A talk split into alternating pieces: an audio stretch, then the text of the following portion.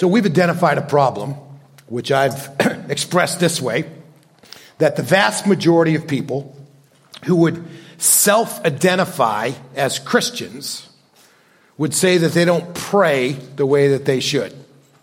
If you took a survey of the vast majority of those who get up on a Sunday morning and go out to church and to say, is there anything that needs to change in your prayer life? Almost everybody would say absolutely, right? You know, and I'm in the same category. When we think about what God longs to do, what God can do, how He challenges us to be people of prayer, what we recognize right out of the bat is that we do not pray the way that we should. And so we're trying to solve that problem. And we've been using a framework. You didn't know it, but I knew it. We've been using a framework in trying to answer that question because we're really not trying just to focus on practice. We're not just trying to focus on how we pray.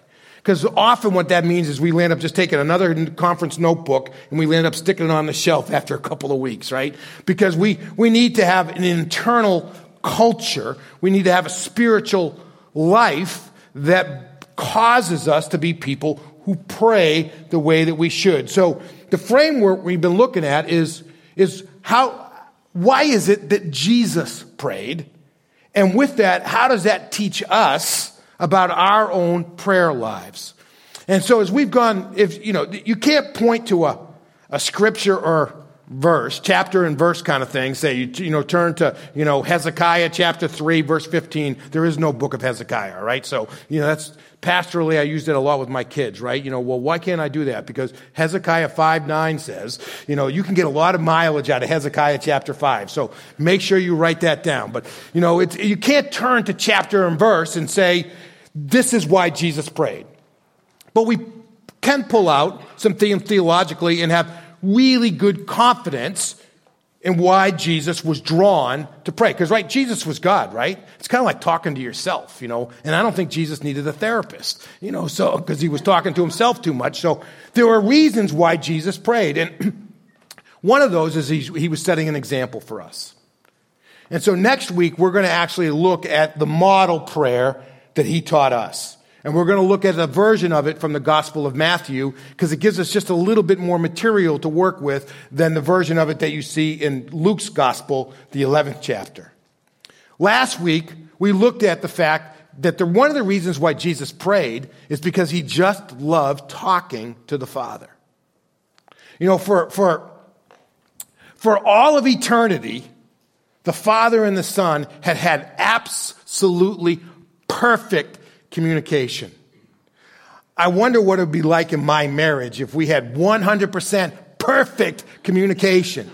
You know, and how much better of a father I would have been, and how much, you know, what difference it would have made in my children's lives if we had had 100% perfect communication, right? But Jesus, for all of eternity, his thoughts were the thoughts of God, the, the thoughts of the Father were his thoughts. It was absolutely perfect. When he came down to the planet, he missed that. And he just loved talking to God. You know, and, and so we use the verse, you know, that, that Jesus just loved to be in you know, in, in his father's house, right? When he was 12 years old, stayed behind in Jerusalem, etc. His parents are looking for him. Well, you, should have known this is where I would have been because I have to be in my, he just, he just loved it, right? And we use the illustration of like a, a young, young child, the way they just love to debrief their experiences with their children, right? You know, it, it made me think again this week of, you know, Christina and I had the privilege this week of hosting a family up at, at the, our family place in New Hampshire. And we took, and they had a young boy, and, and we took him tubing. So it was the very first time he'd ever been tubing. And, and if you've never taken a young child tubing before, this is how it goes, right? They're all excited to go tubing. And then you get out there in the boat, a hundred more yards offshore, and there's waves going on, and you put the tube in the water, and then they start crying, I don't you know, and, and so then because the water's cold, mom gets in the tube, and then the kid goes, right? And dad stays in the boat, right? Because mom goes in. You know, and, and even then when you put the kid in, you know, the kid's still crying, oh, I don't want to do this, whatever. And the, and the, you know, dad's saying to me, says, you know, he'll be fine, just a minute, just get started, you know. So out the tube floats, and away we go. And, and sure enough, a few minutes into it, the tears turn to a smile, and they're having fun and all that kind of stuff. And so what's phenomenal to me is when, when we, we have to wrap up the ride and we pull the kid back in, even though dad's been sitting in the boat, the, the kids saying, Dad, did you see when I was going faster, faster, faster? Did you see when we're going? He just loves to debrief, right, with his, with his parents. And, and that's exactly the way Jesus was. And so we looked at last week ways in which you and I can cultivate a passion about talking to God. And what it really means is that you and I have to prioritize. We just have to have this inner drive, this inner thirst, this insatiable appetite for God to do the things that only God can do. And that's going to be people that drive us to really want to talk to God. But today I want to look at the last reason. One of the reasons why Jesus prayed is that because in the event of the incarnation, when the Son of God became fully man, so that God was wed with man, and we have the person of Jesus Christ, who's fully God and fully man, what, there was something in that transaction which limited or changed or introduced the elements of humanity into Christ's life. And with that, he needed to pray, just like you and I need to pray. You know, Steve read a passage of scripture before that led us into the song we just sang. And you know, it says that Jesus Christ was tempted in every single way like we were tempted. And that's an expression of his humanity. And because he was tempted, he resorted to prayer. And I want to show you that today. I want to convince you from the scriptures that the reason why Jesus prayed like he did I mean, we, we see Jesus praying all the time. He's praying by himself. He's praying with his inner circle. He's praying with all the disciples. He's praying in the masses. He's praying in the morning. He's praying all night. You know, he's praying for miracles. He's giving thanks to God. He's blessing food. God, Jesus is always praying, right? And part of what drove him to pray was that he was so committed to his life purpose of doing God's will that he couldn't help but pray. Now, let that sink in for just a little minute. And so, the, my sermon title for today is Purpose in Prayer. And, and my premise for us, and I want to try to prove this from the scriptures, prove this to myself as well as prove it to you, is that the, the only way you and I are going to be in one of those places where we say, you know, I, I I pray the way I'm supposed to. I can always sense that God is with me. I can, I can sense where, God, where how God is leading me. The, the way we're going to get to that place is when our prayer life is a derivative. It flows out of the fact that we have a life consuming passion to do God's will. You know, Jesus came down and in John chapter 6, and let me read this for you. John chapter 6. It's going to come up on the screen. If you want to use your Bible, that'd be great to follow along. We're going to look at a lot of scriptures today, and you can write these down on the back side of your handout today. We always give you a place to, to take notes.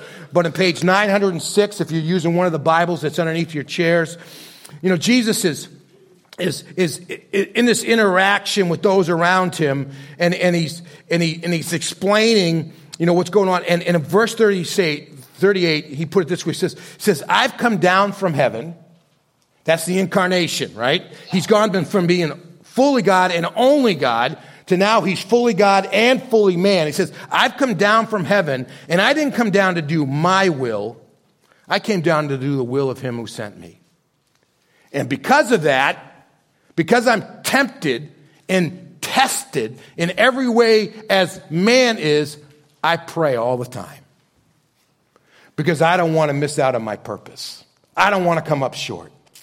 So let me build this out for us, right? So let's look at some things that Jesus said was his purpose in life, his mission, right? And then let's look at what Jesus did as a part of that, right?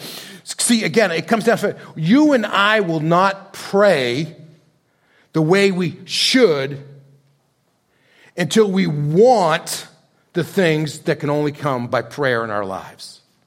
And so we're looking at that wanting side, and part of that has to be that our loving, uh, that our passion in life is, is to do the will of God. And, and we'll, so let's look at a few things. I think I've said that a few times, right? You guys getting the idea yet? All right. All right. How come I went from page one to page five? Here we go. Here's page two. What Jesus said, right? So we've already started out with the fact that he's come down to do God's will. What he said about his life, he said, I didn't come down to do my will. I didn't come down to, to, to set up my kingdom. I came down to do the will of the Father. That's what he said. That was his life mission. We just read it. It's in, and I, so we, we didn't come up here, but I have the words in red, right? Because there's, it's, it's, it's, he came down and his sole objective was to fulfill the plan for which God had sent him. He wanted to do God's will. Here's another thing that Jesus said from Matthew chapter 5. If you want to follow along, that'd be great. Matthew chapter 5. This is embedded in the middle of the Sermon on the Mount. I think sometimes we, we jump right by it. But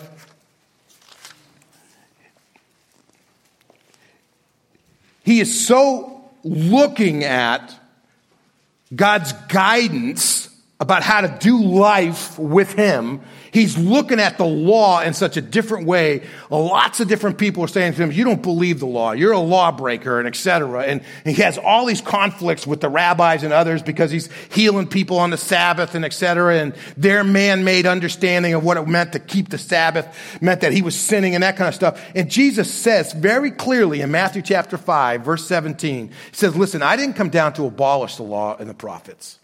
I came down to fulfill the law and the prophets.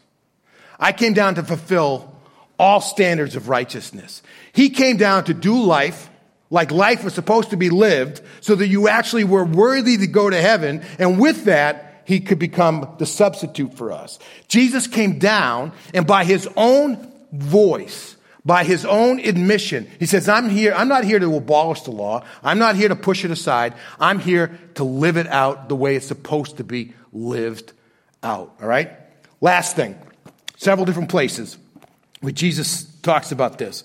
He, he, he, he clearly says in a number of places that he has come down to seek and to save that which is lost. He's come down to give his life as a ransom for many. Jesus' entrance into the, into the world wasn't, was to come and to offer himself up as the Passover lamb, like we just studied in the book of, of Exodus. For him to be the scapegoat, that all of the sin is loaded onto him and, and, and, and, the, and the goat is sent out of the camp, like the sin is removed. Jesus has come to play that role. And in many places in the scriptures, he talks about that role. I've quoted you here from Luke chapter 19, the 10th verse, you know, where he says, For the Son of Man has come to seek and to save that which is lost. And in Matthew 28, uh, where it says, Just as the Son of Man did not come to be served, but to serve and to give his life a ransom for many. So this is by Jesus' own said, You can hold me accountable for this. I've come to do God's will, right? I've come to do God's will. I've come to keep the law the way it's supposed to be kept. And I've come to give my life in your place.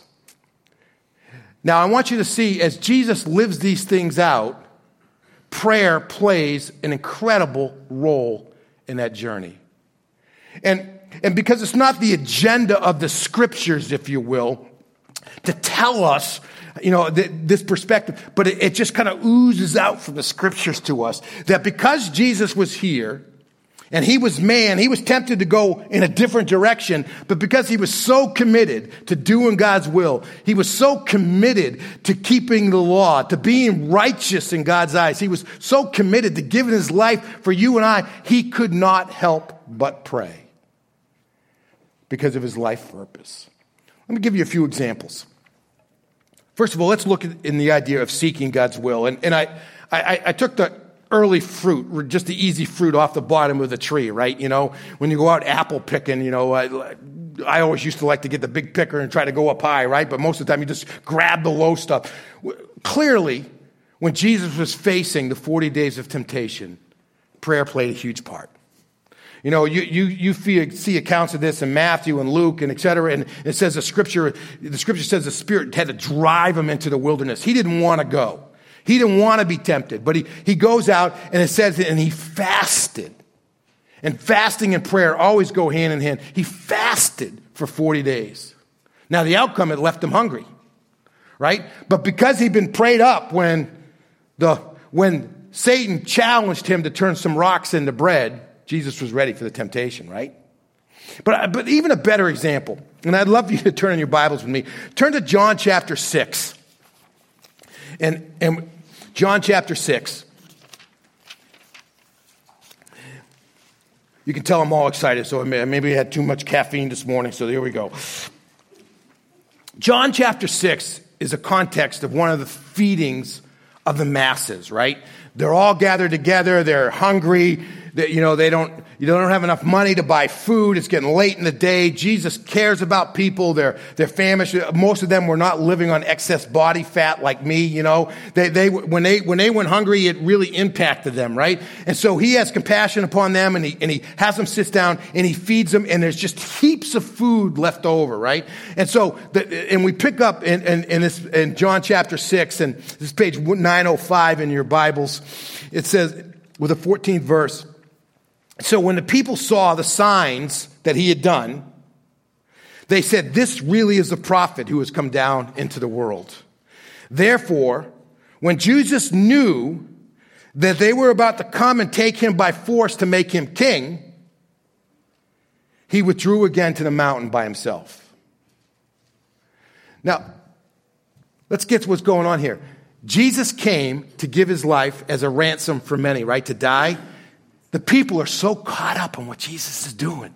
And, and, and, and, and what they provide to him is this avenue to go about it a whole lot. Let's just make him king.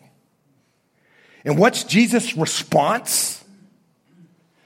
And you have to pick this up from the Gospel of Matthew and other places. His response to that, he doesn't want to go in a direction that God doesn't want him to do. He's not here to be king, right? As great as that might be, all the good in the world that he could do. He's not here to be king. He's here to be the offering for our sin, right? And so he sends the people away and he climbs to the top of the mountain and he prays because he's tempted.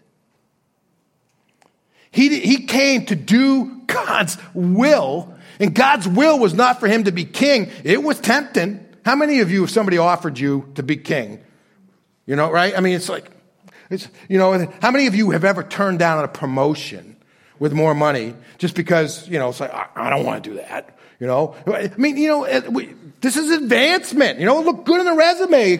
And, and Jesus is tempted. He's like you and I. It'd be cool to be. Look at all the good I could do. Now, tell me, how many of you have not ever dreamed that if you won the lottery, you think, oh, think of all the good I could do in the world, right? You know, I could set up this trust fund and I could bless this and bless that and bless, you know, and it, same kind of ideas running through Jesus. Said, no, no, no, no, no, no, no. That's not how God wants me to go. And he sends the people away and he gets back up on the top of the mountain and he talks to God to get things calibrated, right? His commitment to doing God's will drove him to pray, right? Let's follow along another, another setting. We've just read that Jesus came not to abolish the law, but to fulfill it. Not to, not to, to, to, to, to make righteousness obsolete, but to actually live a life that's right in God's eyes. And, and we have this interesting experience at the beginning of the Gospel of Matthew. And if you turn with me over to Matthew chapter 3.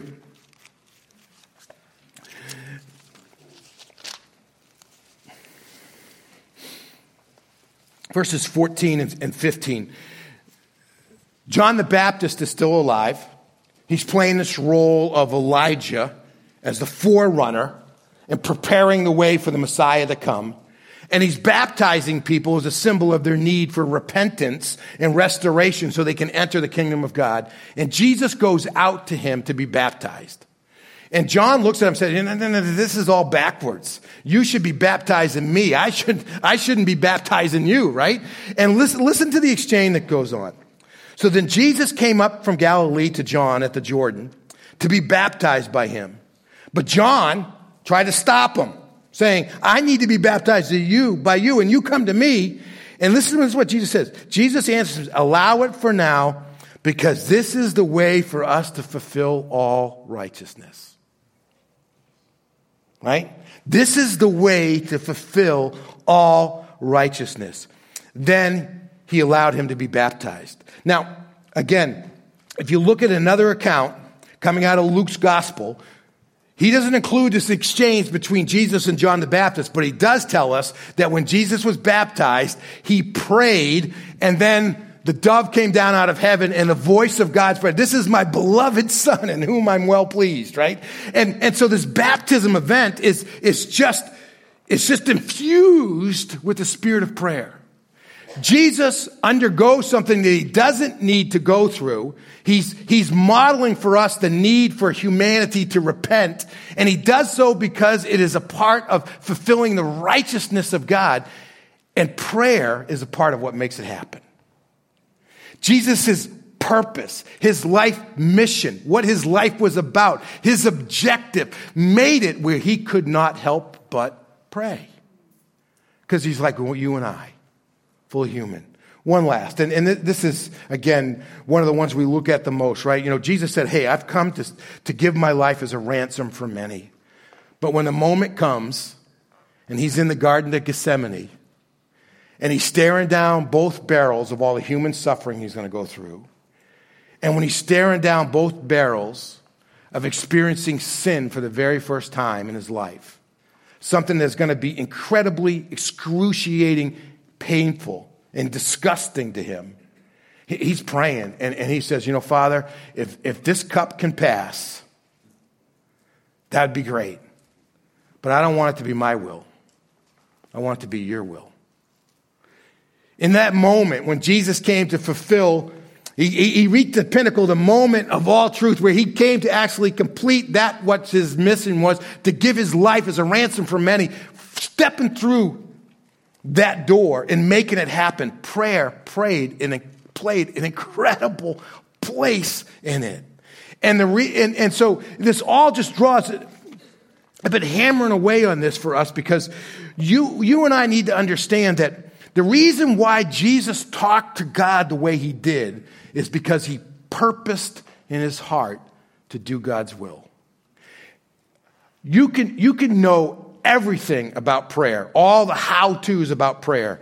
But if you and I have not really purposed in our hearts to God's will, we're never going to change our answer to that question of, do I pray the way I ought to? We're just not going to.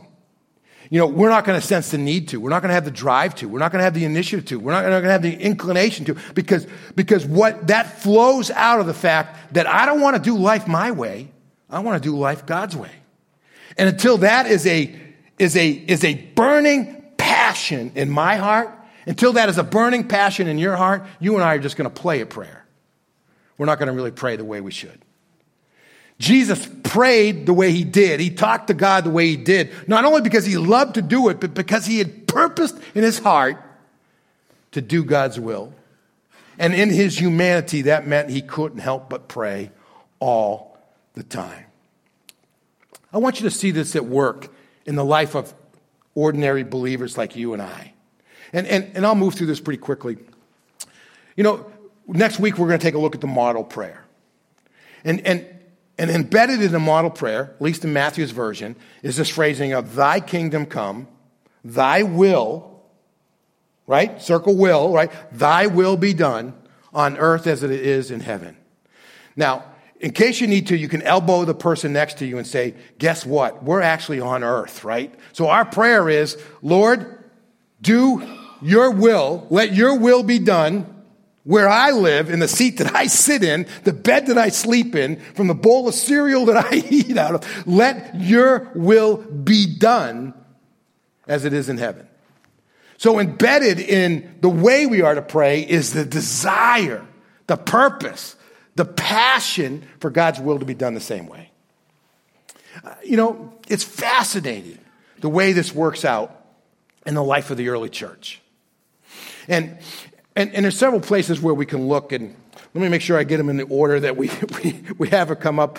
You know, Paul wrote on several different occasions to the church of Thessalonica and then also to the church of Ephesus. Let me just read these off to you. These are, again, uh, from, from um, First, Thessalonians 5, 16 and 19. And these are just little bullets in your, in your scriptures. You read them. says, you know, Jesus said, rejoice always, pray constantly, Give thanks in everything, for this is God's will for you in Christ Jesus. With that, don't stifle, don't quench the spirit, right? You know? And then he goes on again a little later in, in, in, um, in the book of Ephesians, and he's writing to this, this church that he spent all this time to and he cares about deeply. And, and he knows on his way back to Jerusalem for the last time that if he stops there, he may never leave, so he avoids it. He's got such a connection to them. And he says to them, you know, pray at all times in the Spirit. With every prayer and every request, stay alert in this with all perseverance and intercession for all the saints. And he says, and pray for me. Pray for me that the message may be given to me when I open my mouth to make known with boldness the mystery of the gospel. For this I am an ambassador. This is God's will for me, and I need to do this, and I need you to pray for me to have this happen. Pray that I may be bold enough to, to speak as you should. And, and we could debrief all of that in lots of different ways, but I just want you to see this intimate, inseparable connection between prayer and doing the will of God right? Rejoice always, pray at all times, give thanks in everything, because this is God's will for you, right? You know, and, and Paul's challenging Ephesians pray, persevere in prayer, stay alert, you know, so you'll be faithful and pray for me that I'm faithful because that's what it takes in order to be faithful. And this is why God's made me an ambassador. Purpose and prayer are just glued together. And when you and I separate them, prayer dies on the vine. Got that? Uh, one more example, and I, I want to connect over. And I'm, I'm just going to give you the references from Acts chapter 4, and you can go back and read these. But, but there was a time after Jesus' resurrection, after the church had been endowed with the Holy Spirit, and they began to fulfill their role as being witnesses, that the world around them wasn't too excited about it, in particular the, the, the religious authorities. So Peter, after his first day of standing up and proclaiming the message and healing a lame guy, they get, they get hauled in before the authorities. And they say, what, what are you doing? You guys aren't, you, you, don't have the right paperwork to be teaching in the temple, right? You know, who are you guys? And, you know, hey, listen, you know, if you guys, if we're here because we healed a guy, then I don't know what to say. And then they, and then they threaten them. They say, you know what? We, we understand that they've been with, we, there's a miracle, but you know what? Don't ever do it again.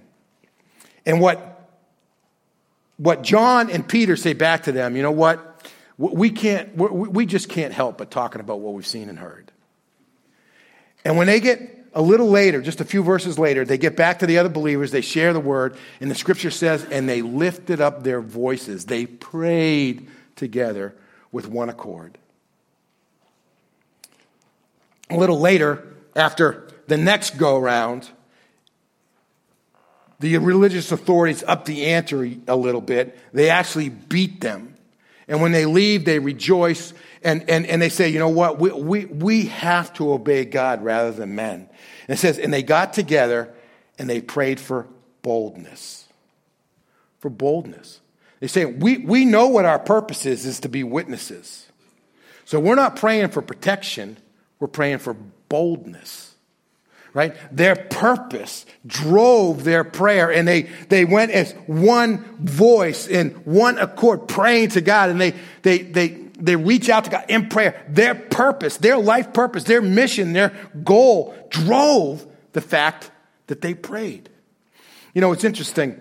Some of you know I, I have a contact for, with some who serve in China. And things for the Christian church in China are actually getting a lot harder these days. Um, the, the, it is not, it is not unusual now for a group of 20 policemen to show up at the home of a Chinese Christian, force their way in, force them to unlock their computers, unlock their phones, etc., give them access to everything they see. And out of that, they can lose position, they can lose their jobs, and etc. And they could actually be forced or mandated to say, to, to basically renounce their Christianity in all the places where it conflicts with Chinese philosophy, the way they want to do the world. And, and our first instinct, right, is to what? Is to pray for protection. You know, and, and, and, and we've been getting prayer requests, right? But the early church's instincts weren't to pray for protection, it was to pray for boldness. Right? See, that, I'm not saying it's wrong to pray for protection. That's not what I'm saying, right? What I am saying is that you and I are never going to be the people who say, Boy, my prayer life is incredibly satisfying to me, unless it's driven out of a sense of purpose of doing God's will. And so here's my concluding thought. When you and I, when our, when our prayer life primarily stems from a consumer mentality, God, this is what I need you to do for me. God, I don't have a job. I need you to give me a job. God, I'm sick. I need you to make me healthy. God, I have children. Will you keep them safe? You know, uh, you know, my, my parents, if, if, I'm not saying it's wrong to pray for those things, but if that's what is the basis, the core of why you pray, you're never going to pray like Jesus. I'm never going to pray like Jesus like that. If it's based on consumption, God, this is what I, I need you to do for me, right? We're, we're always going to have an inadequate prayer life. But it's only when you and I are consumed with doing the will of God that we're going to actually pray the way we're supposed to. So the question that really hits us today, if we want to have this, this, this fulfilling, satisfying, rich prayer life where we know that God's involved in our lives and we can see his activity and we sense his presence and we have a sense of peace and we can feel his leadership. If we want all of that to kind of roll in because we are in constant communication with God, it's not going to come because we are consumers. It's going to come because we're consumed. So the issue is are we consumers or are we consumed? And that's the decision, the question that we have to answer for ourselves today. And that's what I believe God invites us to do. Jesus was fully human, tested, tempted in every way, Therefore, to fulfill his purpose of doing God's will, right? Of fulfilling the law, of giving his life as a ransom for many, he had to pray. If you and I, as humans who are gifted with the Holy Spirit because of our faith in Jesus Christ and the redemption we have, we are children of God. If we really want to live a life that's God's will, we got to pray. Are we consumed or just consumers? Let's pray together for just a minute.